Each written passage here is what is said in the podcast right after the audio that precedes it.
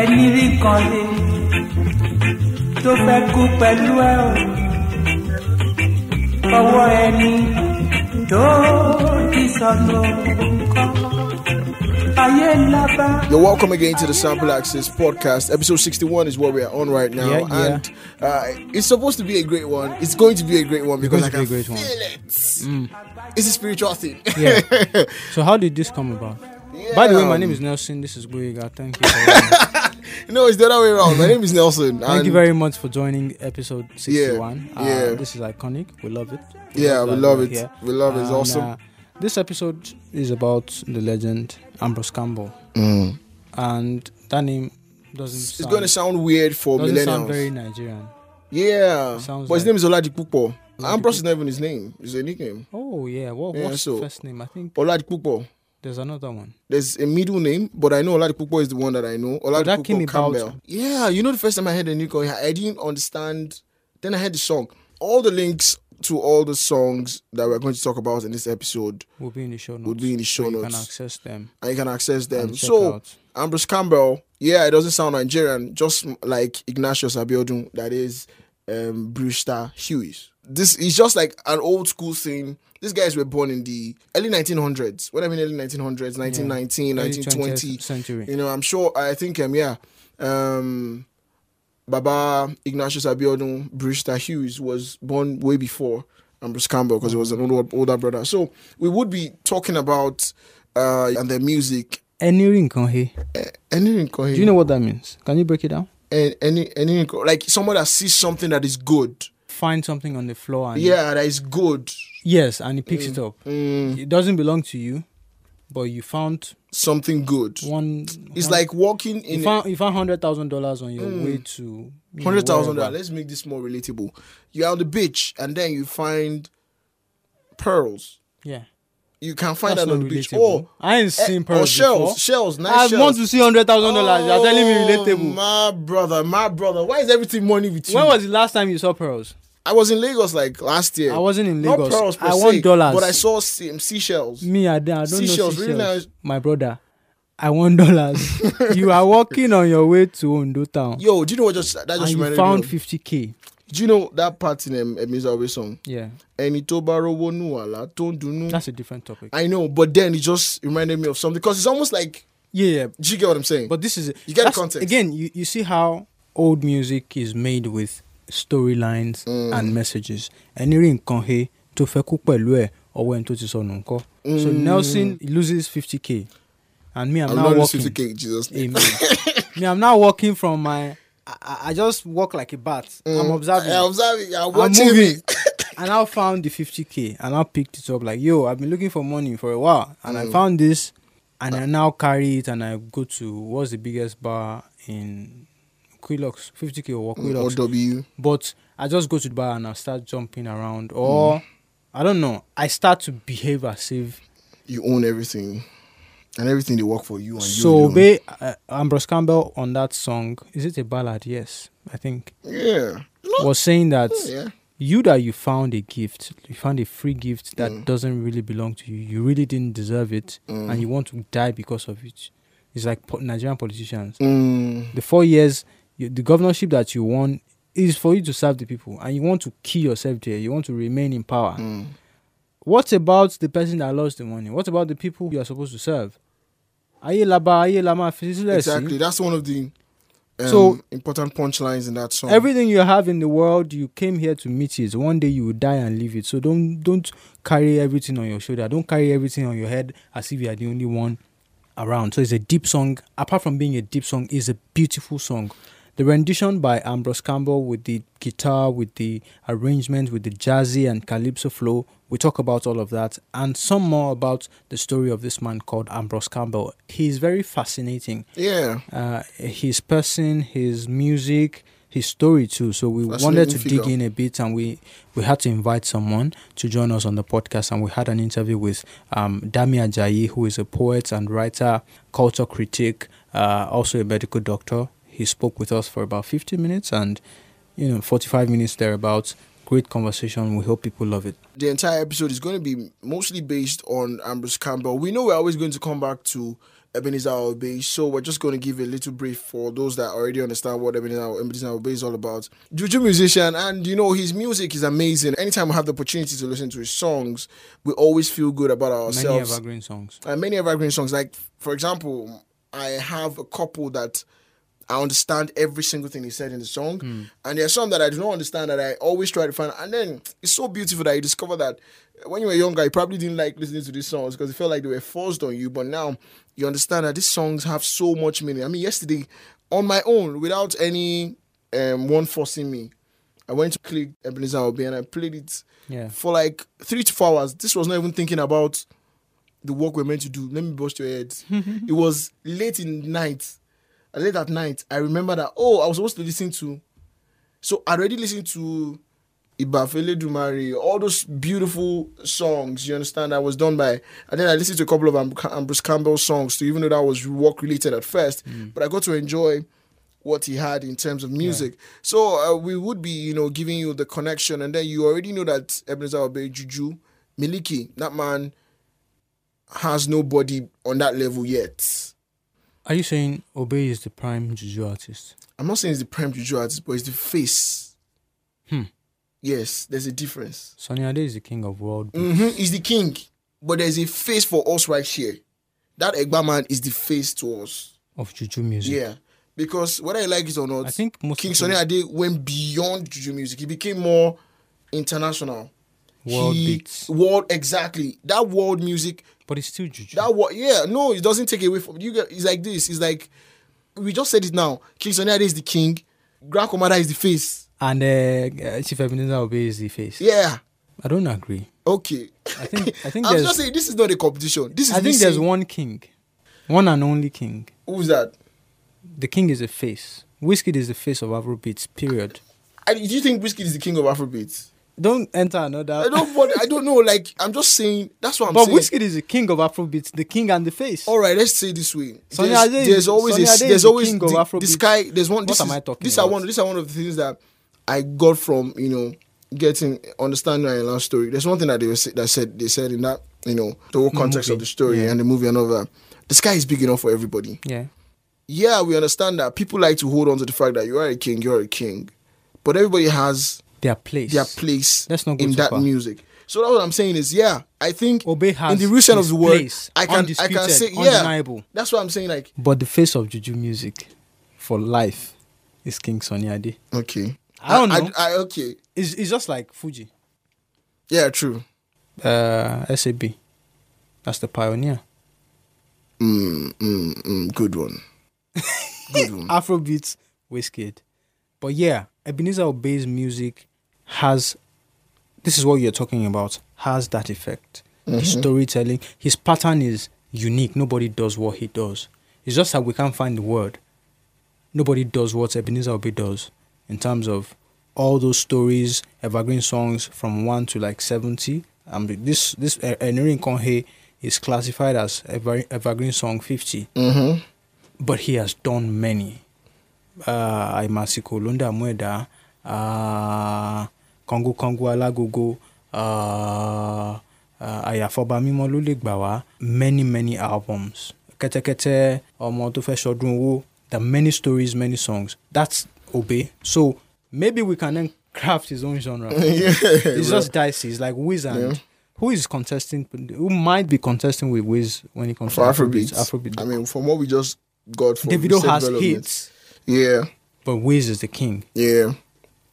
And then we don't like to call Burna in that aspect, but then whatever It like will cause it or not, wahala. it will Burna, cause wahala. Burna is a star performer. Mm. He's a total artist. It's Afrofusion. So I think early on he separated himself from, you know, that debate. Uh, listen to our conversation with Dami Ajayi, uh, music critic, culture writer, poet, medical doctor, superstar, all of that. Listen to Dami Ajayi and we'll be back to wrap up the show.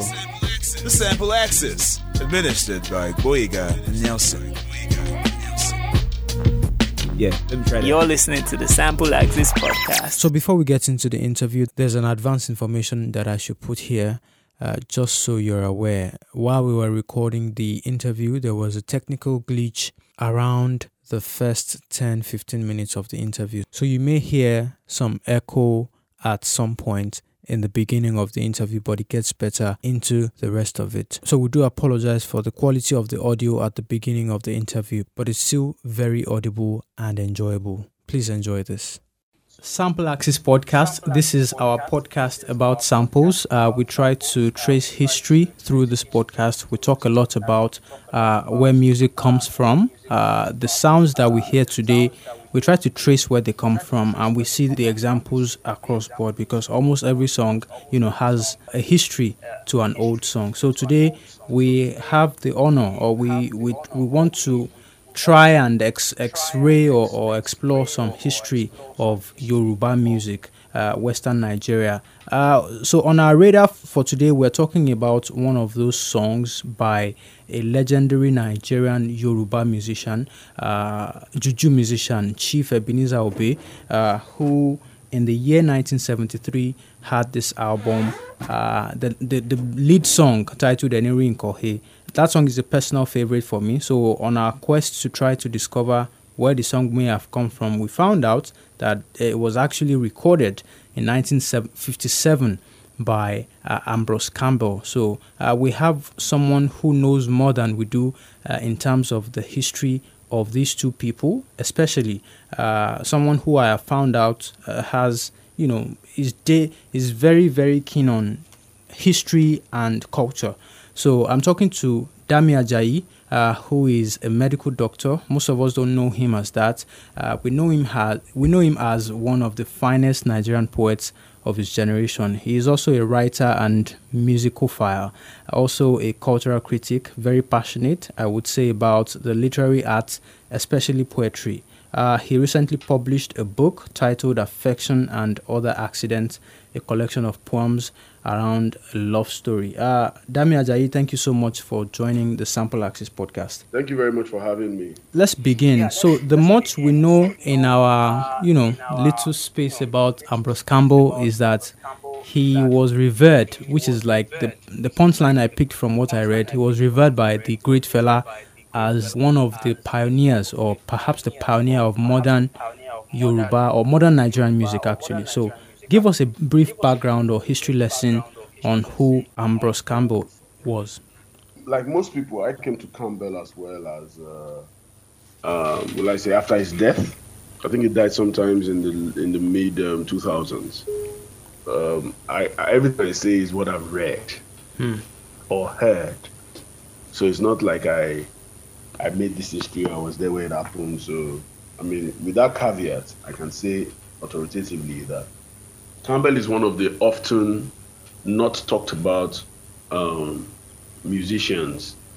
And one of the reasons why he's not often talked about is he wasn't on ground. He was a troubadour in his own sense, a sojourner, if you like, who um, left the shores of Nigeria in the 40s, right?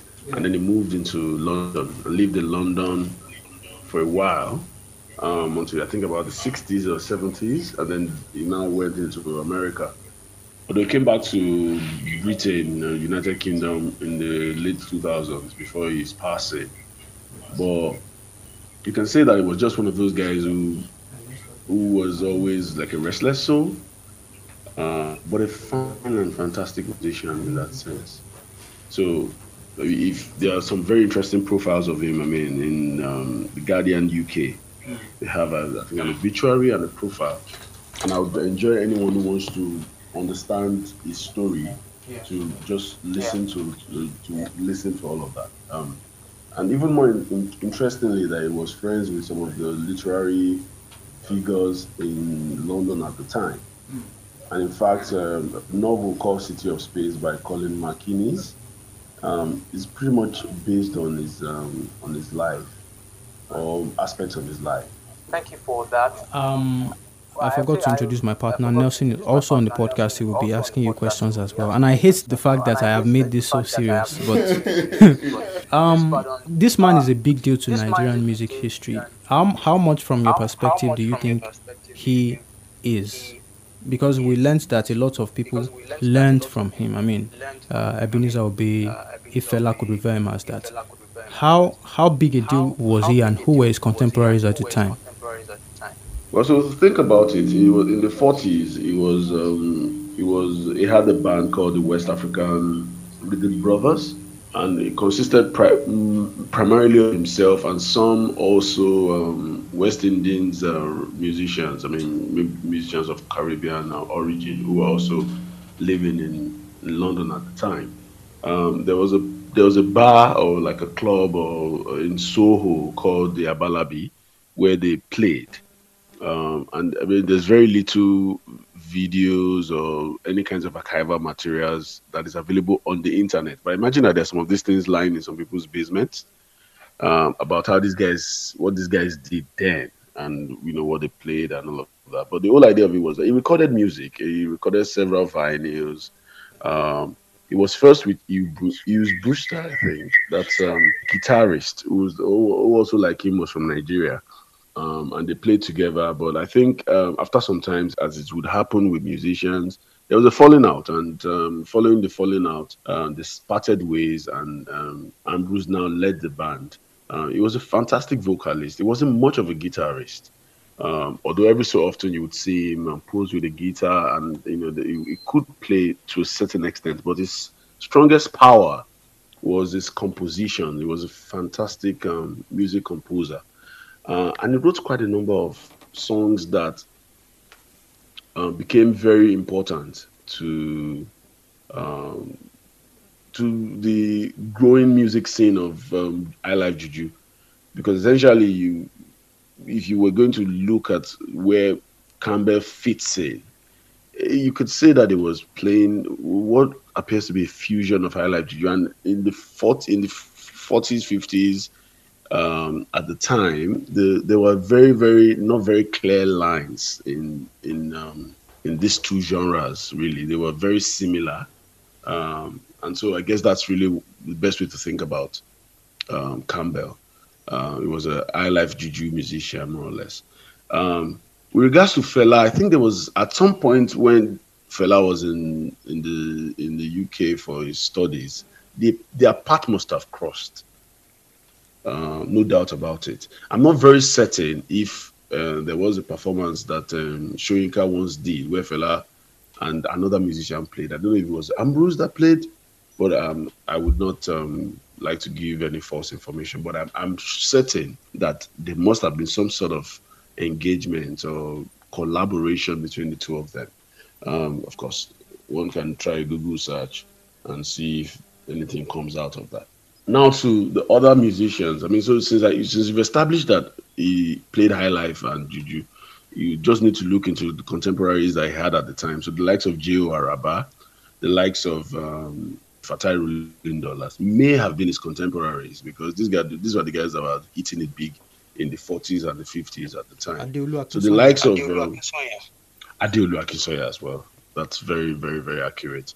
So th- those must have been his contemporaries. But because he lived abroad, um, he wasn't as popular as those guys on the ground scene. You know, it wasn't that popular, and I don't think he even visited often. It wasn't. I didn't get a sense that it was someone who really had that aff, um, will I say, uh, affinity to the land in, in itself, as, as in the idea of being Yoruba in geographical space. That is, was he keen to stay within the boundaries of Nigeria? Did he need to come in? I didn't get that sense from him. Talk a bit about the musicians he influenced. So if you look at the early juju, well, not the early modern juju, the early, the modern juju musicians post independence. I mean, you had a good ten years before the petrol dollars came in, and uh, the Biafra War, and all these things that you know sort of like make juju emerge to become a superior um, musical form for the elites of the Yoruba extraction or elites of the southwest region or southwestern regions.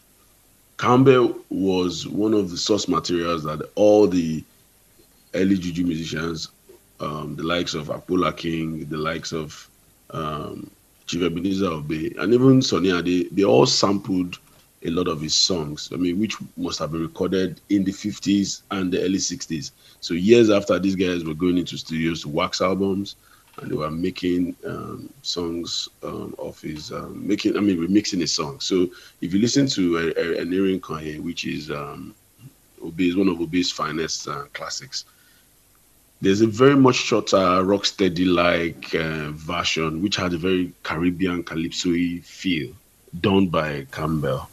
You know, with Campbell's very mellow, you know, voice just coasting over. It's a beautiful song, and I don't know if you're gonna if you play music on your shows, maybe you should. Yeah. At this time. We don't play music anymore. It's a gorgeous music. I agree with you. My name is Nelson. My name is The Nelson. other half of the sample The access. other half of Sample Axis. Lovely to meet I, I wanted to. Uh, I've been, I I've been having uh, like a I've been- couple of I've been questions having, that like, I've a been keeping couple in of my questions mind that for I've a been while keeping in now my because mind since for a we while started now talking because about since we um, started talking about, Campbell um, uh, and you Campbell, know uh, researching on and, him you know, and seeing researching how on him and great seeing how he was during his time. he That any any Rinko, That he such a beautiful song and. song. You know, there's a small line that we draw when we talk about the we draw when we samples and all of that. There's this all of that. the, the song by the Beatles.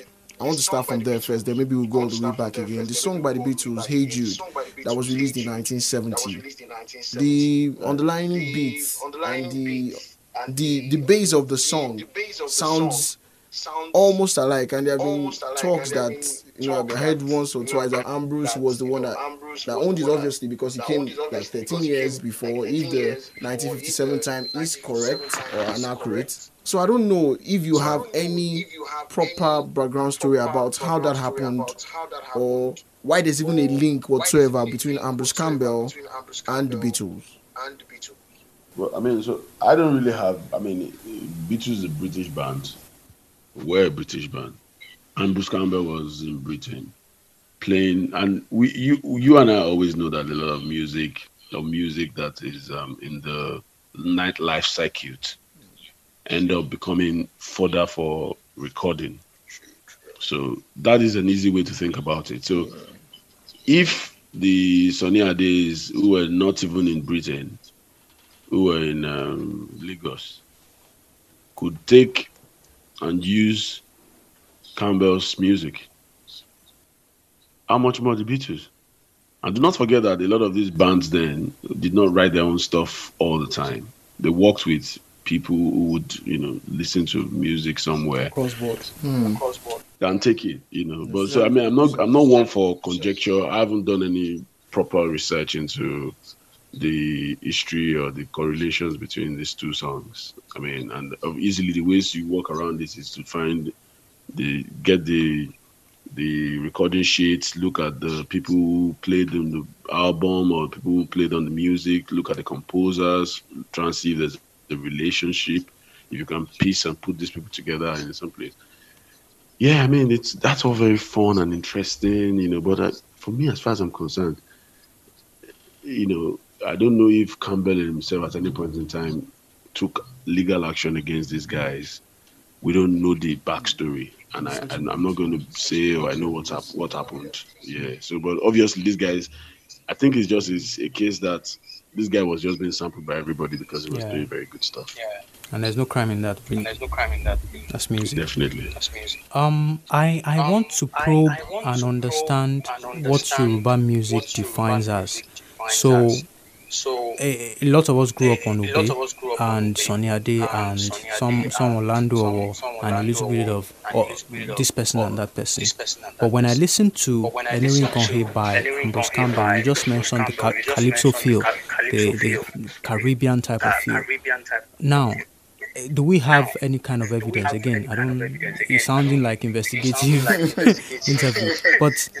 would you say that my assumption that that my assumption he being a cross-cultural Nigerian, Nigerian in Lagos and in other places that he may have been that he may have Mm. been transporting to, you know, moving to, to you know, Britain. moving to Britain. Is there a mixture of Is there a sounds here? Do you think he had a richer approach to music because of his music because of multi being able to combine? Because being able to that Because Conhe song with the way it came out with the way it is just beautiful, and beautiful, I cannot and really I cannot really attach that sound to anybody else. The closest person else. The will probably person be probably Tunji Oyelana much later or maybe around the same time. So, around the same time. do you think there is a combination of cultures in what Do you think there in the music that combination Ambrose Campbell did? Well, I mean, there was definitely was because Campbell was performing and playing music in London, and he had Caribbean musicians who played with him. And if you've ever listened to Campbell, because I mean, there are a few interviews here and there on on on on, on, the internet with Campbell, um, talking about his methods, talking about his um, the way he engages with people and all of that.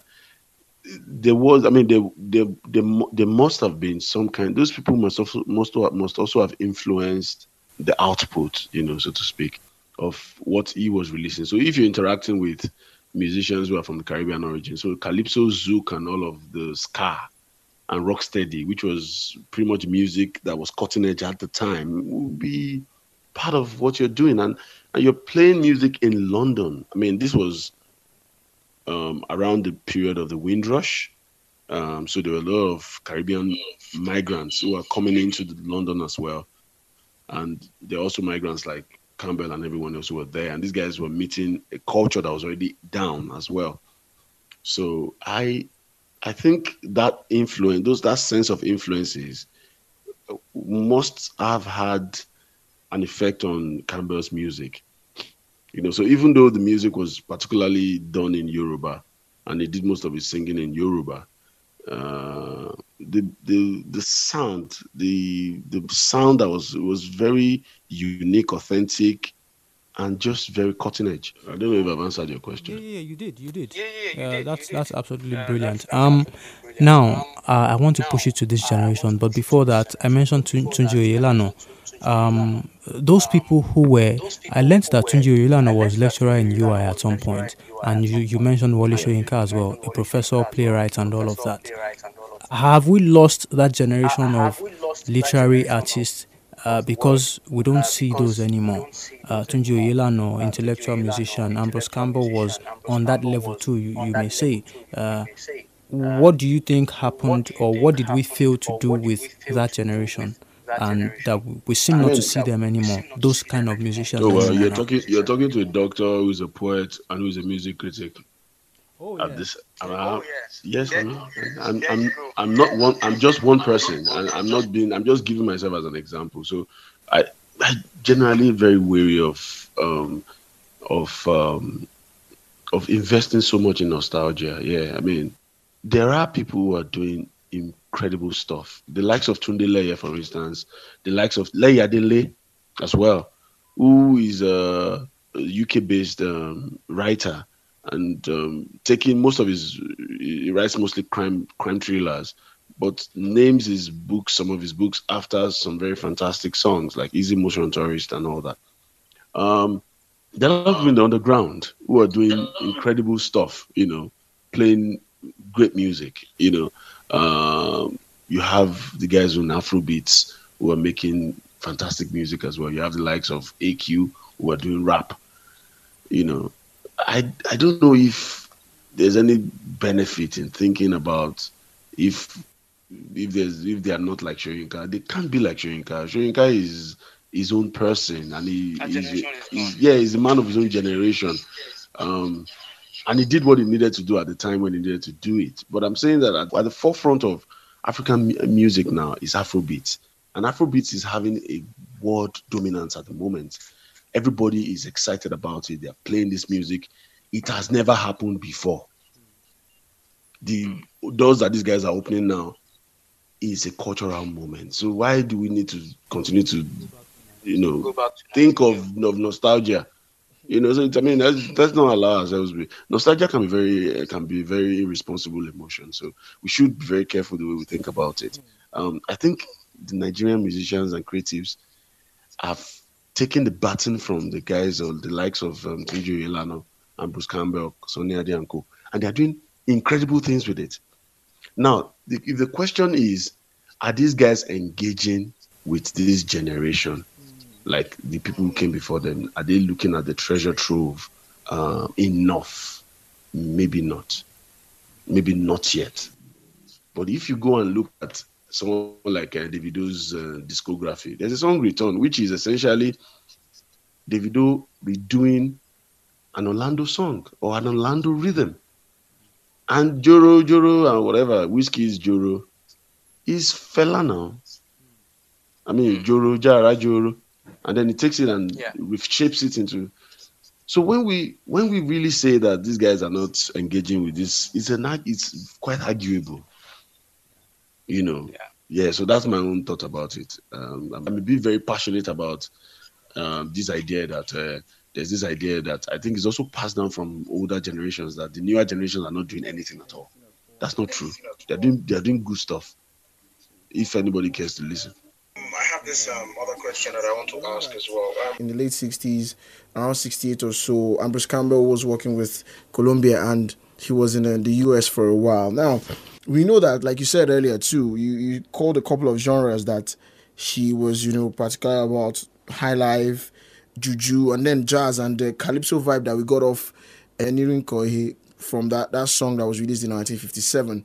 Um, I, I wanted to ask because I was I'm not so sure about how much of the expo because, like we were saying before, a lot of people know who Ambrose Campbell is, but it's like they don't understand how big of an influence he was on Nigerian music. So I don't know if you if you have like an idea of the kind of music he was exporting back to the country in the 70s. Because thinking about the 70s time is such a vague time for Nigerian music. There was no, like you said, there was no proper structure or line of music. Apart from the other Juju guys and the, the older guys that had been doing what they had been doing since, maybe Akbala then. But was there a kind of music that was being exported by him here to this point that people were loving and enjoying? So the thing about Campbell is that between the 70s and um, the 2000s, there's very little known about what he was doing. What is known was that he was in America. Okay. So we traveled to America in 1972 um, with a record producer called um, Denny Cordell. And um, they recorded an album with, um, I don't know, was it uh, Willie Ne- Nelson and Russell? oh yeah, Willie Nelson. Yes, that's right. Yeah, so so it was it was with Net, it was with Leon Russell for quite a while. He settled in Nashville, which is like the song capital of the world. Remarried and lived there. You know, so that's what that's, information that we have. So a lot of what he was doing in America is not clear. Maybe he was working as a session musician. Maybe he started a business. But knowing Campbell who he was, and even at the time he was about to die, he was still recording music. In fact, he had a studio that was built by one of his um, grandchildren in Plymouth, where he was living at the time. So, my understanding is really that he, he probably was making music, writing music, playing as a session musician.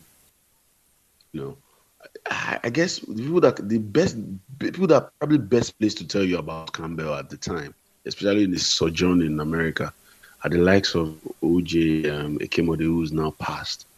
Ekemode was said to have introduced to um, Latoya Aduke, who is his um, partner, initially his dancer and dancer partner. Um, she probably may know what Campbell was doing in the 70s and what was to. So, um, what I would like to um, just wrap up with is uh, Afro bashment. Something called Afro bashment now. Uh, Afro swing, whatever, mixing, mixing. Um, I, again, I don't want to draw parallels like you said, but nothing really changes at the end of the day.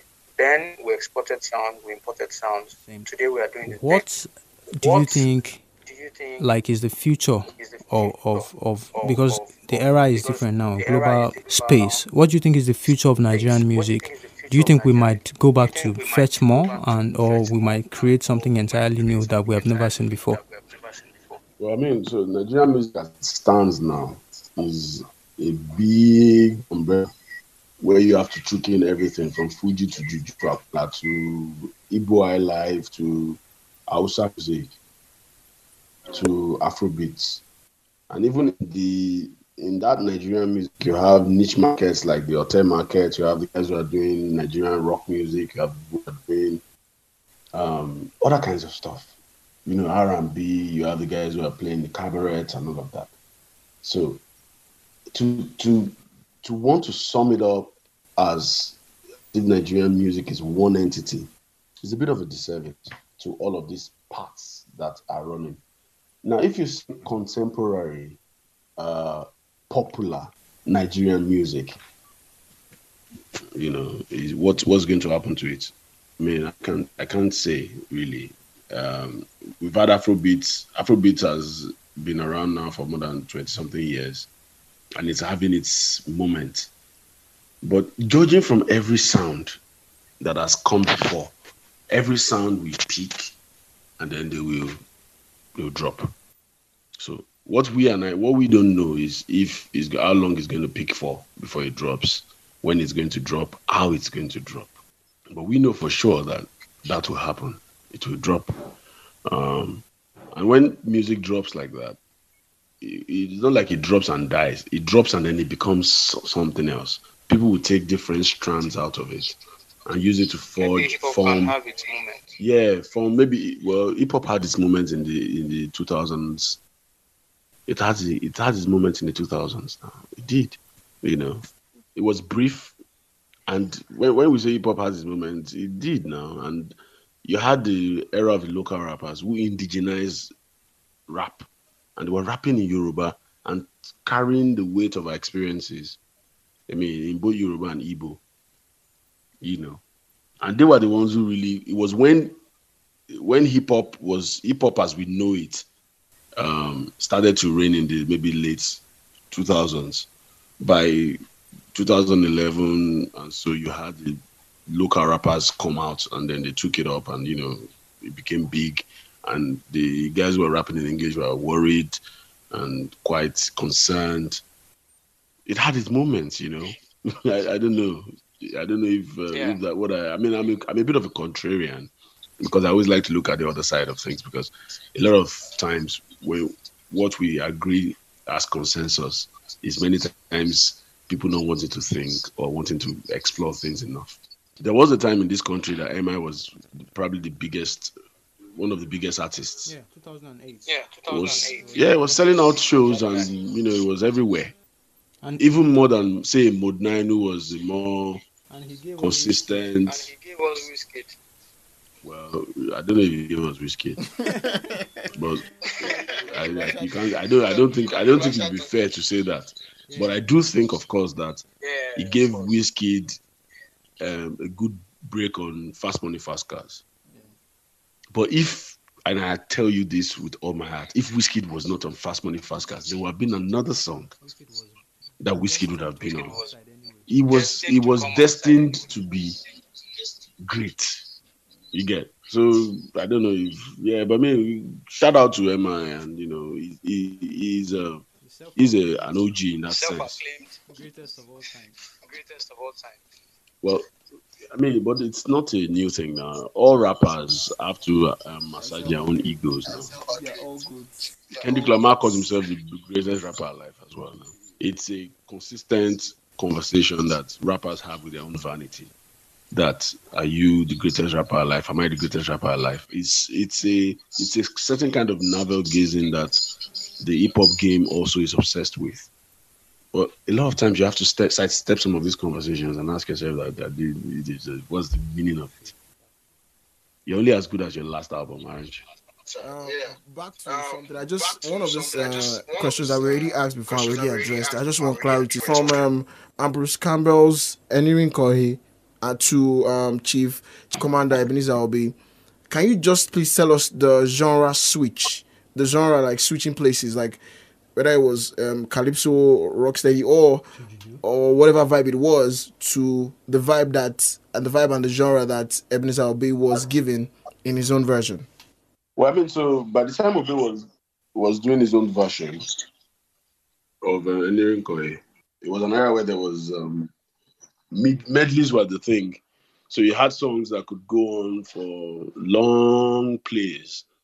Unlike when Campbell was doing his, when he was doing very short, short songs, maybe like the format was maybe two, three minutes at the most. So you have that, you know, and so Campbell who has a short, shorter version to an Obey who has a more expansive version, you have Obey's version is more languid, is more meditative. It's not in a hurry to go anywhere.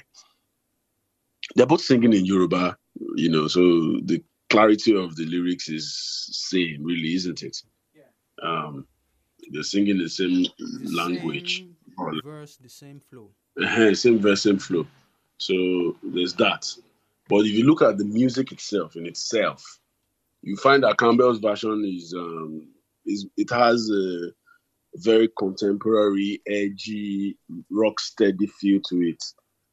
So it's more uppity, more jumpy. And if you listen to Obey's version, Obey's version is more languid, more juju like, Mm. more even slower in tempo which is not un- unusual for Obey. Obey's um, music was never. I mean, juju music in general is not a music of. Uh, Come it's, uh, yeah, it's just music to, music to sway, music to sway to. You know, because the Yoruba elites also did not believe that you needed to be Jumping uh, up and down.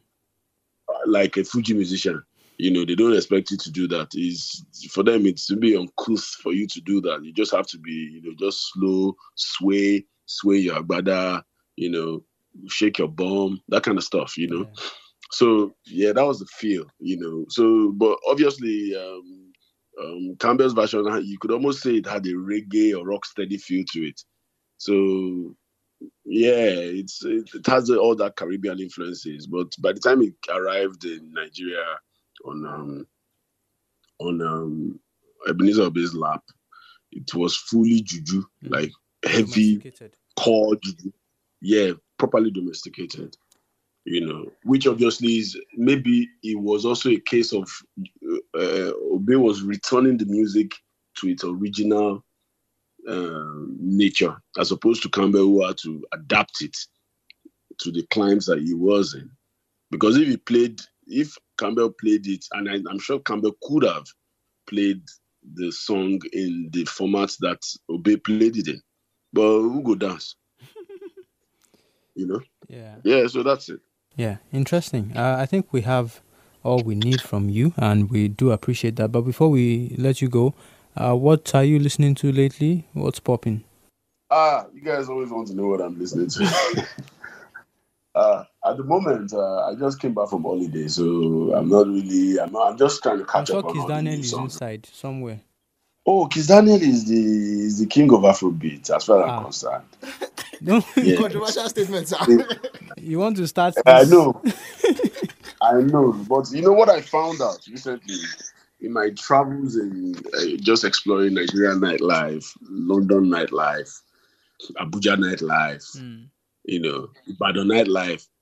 Kiss Daniel appears to be the way DJs keep their parties going. Hmm. Groove. Every time a Kiss Daniel song comes, the way it re-energizes the dance floor or refreshes it It's undeniable. is wonderful to look at. Is yeah, you know, and I see them do it all. So it's almost like as if they know that um, if I play a Kiss Daniel song at this this, is a point, sure I can I can put the party together. Yeah, you know, I mean, and this body of work is actually incredible, incredible. Hmm. You know, it's on song, and for me as a critic, I'm not interested in people that I'm not interested interested in Wizkid because we are going to listen to Wizkid. We have no choice. Anyway. That's the way God has made it. We listen to Burna Boy. We have no choice. Yeah. That's the way God has made it. But the likes of Kiss Daniel are not getting their flowers. Hmm. They're not. Kiss Daniel hasn't gotten his flowers yet. Is that legit? I mean, is, is this um? Do we all agree on this, or is arguable? I Well, I mean, think as I- far as I'm I- concerned, I agree. I agree. With, I agree with you. I feel yeah, like- as far as I'm concerned, like, you know, think about Kiss Daniel. Kiss Daniel has had a very solid run of maybe, maybe Albums let's say 2015. no bad songs basically, but because of the top three, Yeah, yeah, yeah. you don't look at him at all. hmm You don't. I don't think Daniel even comes in the first five. Hmm. I see now. So maybe when you're now talking of the, the maybe first ten, then you now be saying, oh, and let's put Kiss Daniel maybe number eight or number seven. But I assure you that this guy should be either number three or four. Hmm. I mean, look at Barnabas. Barnabas is the best record that came out in Nigeria last year. Period. It is. the EP is incredible. You know, it's just incredible, and it's the the play, the play value, relevance. You play O'Shea in a party, you play Barnabas in a party, you play any of those songs. And Buga is everywhere now. And I mean, and Buga is everywhere now. Buga is everywhere now. Not to Buga is the most Shazam song in the world. this about Kiss. Anybody else you're you're checking out? No, but but then, no, but then we need to, we should make it about Keys because Keys is the real connection. Yeah, true. Is the real connection between juju music and Afrobeats. Is the one who is an high life.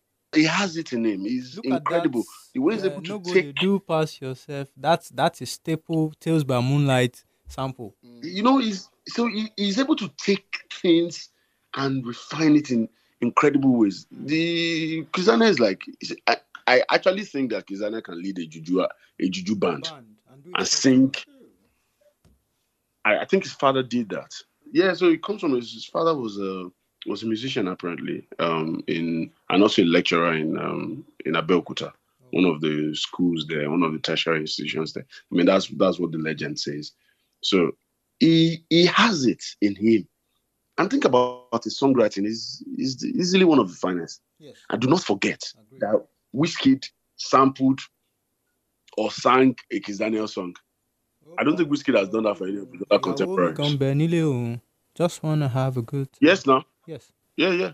You did it. But that's a remix. Wizkid did his own version. Yeah, yeah, but you know, but he This sang it almost like as if he was the one who did it. Yeah. You know, so and that was back then. So already a I'm just trying to say to you that Yeah, and you kind of you know, so I'm just saying to you that I'm just saying that Kiss Daniel is that guy that people have chosen to sleep on. And if that's the only thing I've said today, I, I'm happy. I'm very happy I had said it. You you write a lot about British culture and art too. What's out there that we don't know that we should know music wise? I mean, I don't know if you guys ever listened to Jew's album. Jew's album is, was very good. I did actually. But Juls, Juls released his album in the middle of um, the November glut. I think nobody should. I, I think people should not be releasing albums in November. It's not. It's, it's a disservice to the album. Because of the uh, Dirty December. So everybody releases albums at that time now. So you It's can't easy. get any traction. You can't get any traction from it. Hmm. You know, and the music that people are going to listen to at 30 December already probably came out maybe since September. Hmm. So August is probably the best time for you to release music, release new new material, And let it simmer. you know, and see if it simmers. Well, February, but I mean, you could release it in February and it just disappears, like Adekunle Gold's album. Interesting. Um, congratulations on your book, your latest, Affection and Other Accidents. Uh, of course, Ah, thanks. it's uh, a book of poems, and I, I was reading about, you know, it's a collection of poems that explains a love story that comes to an end. I don't know if this is Yeah. invading your space, but is this personal or fiction? I mean, it's it's um it's inspired by personal experiences. Oh, okay, interesting. But what what's written there is, is not the truth as it is. You know, It's not the fact as it was. But it- It's the feelings as they were felt. yeah. So I don't know if, if that's helpful. But thanks, thanks. I mean, I'm happy to You're most I'm happy to hear that you know that you guys are you know you're even hyping my book on your, your music I also I also read your piece on the mystery of uh, the murder of um, Ayinla as well. Right. Yeah, Yeah, that was, was- a long time ago. Yes, yes, but I saw that you retweeted it, and I just it, tried about eight minutes um, read, and it was it was very very well put together. I was like pointing out Yeah. that all of those things come from you know so many people's um basically hearsay, but then put together in a way that you can connect the dots. I even gave us the readers small homework to connect the dots ourselves. Well, I mean, thanks, bro. I wrote that um sometimes last year because I was also very uh, in the. I was very into the. I was very optimistic about Ayinla getting his um, due. I mean, the working class Yoruba uh, living in Southwest Yoruba land do not need to be told who Ayinla is. That's for you elites who do not know anything anyway to figure him out. You know, and it was just beautiful that a book had been written by Festus Adedayo. I mean, Festus Adedayo's book is, by all means, the only book that we have that tells us the story of Ayinla. And what Adedayo did, or what his accomplishment was, is that it, it it's it's it takes all the stories of people. I mean, and a lot of stories. When stories are left left alone, or when stories have been in existence for a long time, they become myths in some sense.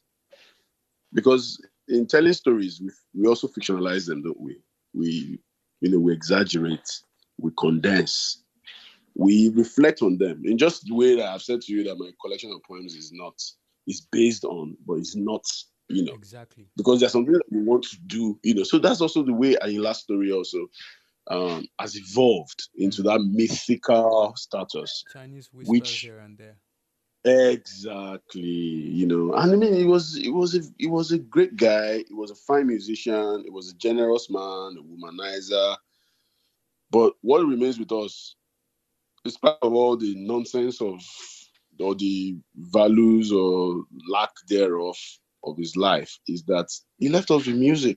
Yeah, that would last forever. Yeah, you know, and that's and that's why we're really celebrating him. So I'm very happy that the film is out on Netflix because people like us who were living abroad could not watch it in uh, when it came out in Nigeria.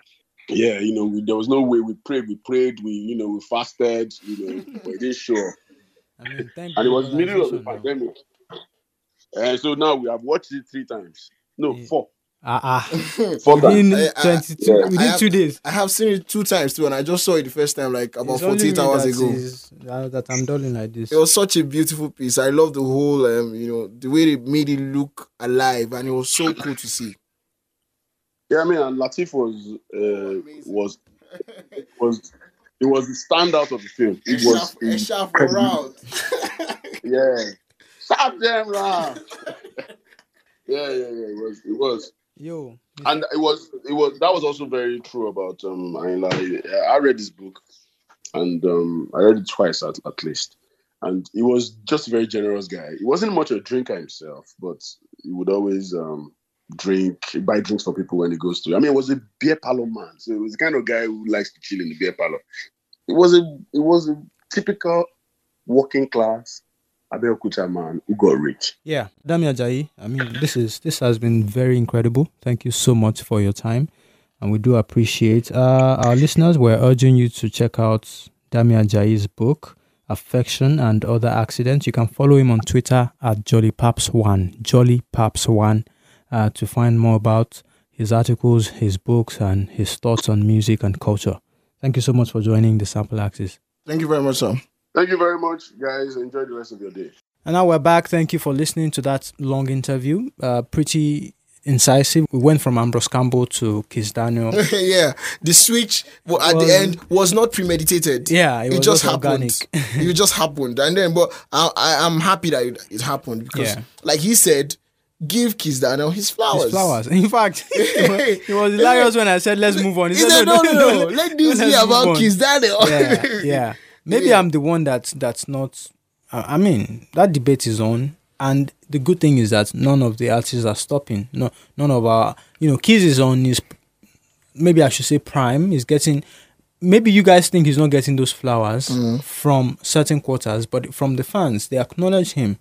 He's selling out shows. He's doing, you know, on his own. Even though he signed the Empire deal yeah. a while ago, but you know his place when it comes to hit records. So yeah, thank you so much. My name is Wei Gade. Production credits anyway. Yeah, the difference was 1957 to 1973, and actually Paul Play did a reggae version of uh, Enirin He will find. I've I have attempted to find The original. the this the link, but I couldn't. Oh, okay. But just to put it on the record that somewhere when I was younger, 10, 15 years ago, I have heard Paul Play's version. Check out his albums and you will, you will, you know, Enrin Conhe, perhaps not on an album, but Enrin Conhe Reggae by Paul Play Dairo somewhere in, in the archives. there was one thing we didn't say.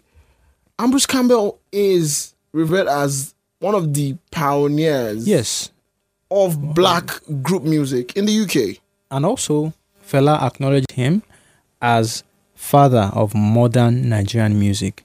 In 1957 or in 1945 49, thereabout, after the World War, when people like Fela would be attempting to go to the UK to, to go to school. I don't, I don't know the exact, you know, date and time, but Fela later in life would acknowledge Ambrose Campbell as perhaps the father of modern Nigerian music at the time. So, so culture changing 70 years ago, Ambrose Campbell was outside showing people how to do it, and and and now we have you know Wizkid being the the leader of the Afrobeats Park. It's a new era. So yeah, that's how big and how important and how influential Ambrose Campbell was. You were talking about Britain's first ever black band Mm. was called the West African Rhythm Brothers. That was the name of his band in the 1940s.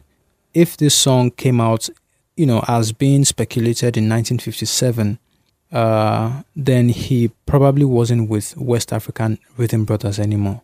Most likely, he did this by himself. The much we hear in this song is mostly guitar and very little arrangement. There's some something going on, but it's not so. I'm, saying all of this to trace who the producer may have been, Mm. but you know, a band member, maybe a few band members, because he was a band leader, so band members playing different instruments would form the production team for that song. For Ebenezer Obey, it comes off that Kete Kete album that was released in 1973. So it kind of sounds like our our guy, I'm confused about the Kete Kete album. Kete Kete, mm, the Yes. horse and the man and his son. maybe this was side B. Well, it was part of the Kete Kete album side B one because obviously the other good, good, big, big songs. I think that's why this song was in. You know what they used to do with side B's there now? They're just the songs that you know, like The they're song not album, they're not album fillers, but they're album fillers. So in yeah. some cases too, they would hail a rich man on both sides. In other cases, side A would be just for the music and lesson.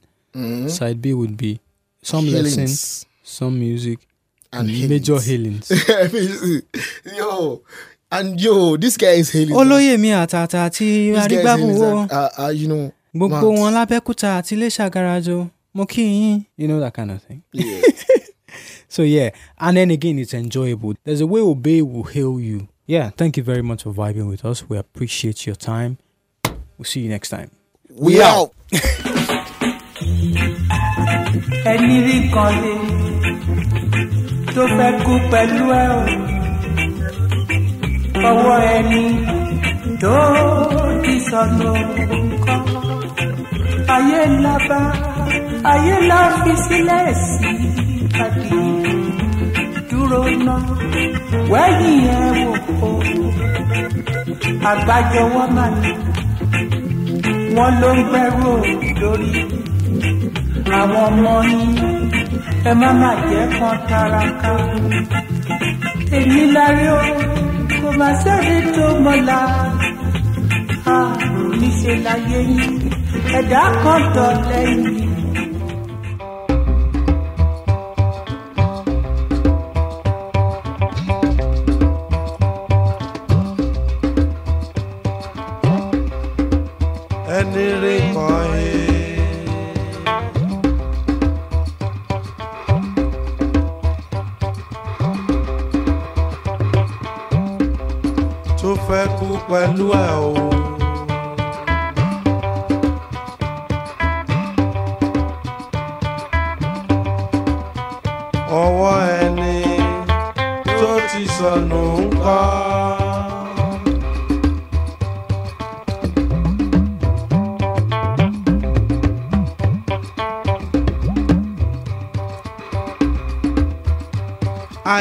Ayé bá ayé la fi sílẹ̀ sí i dúró náà wẹ́yìn ẹ̀ wò.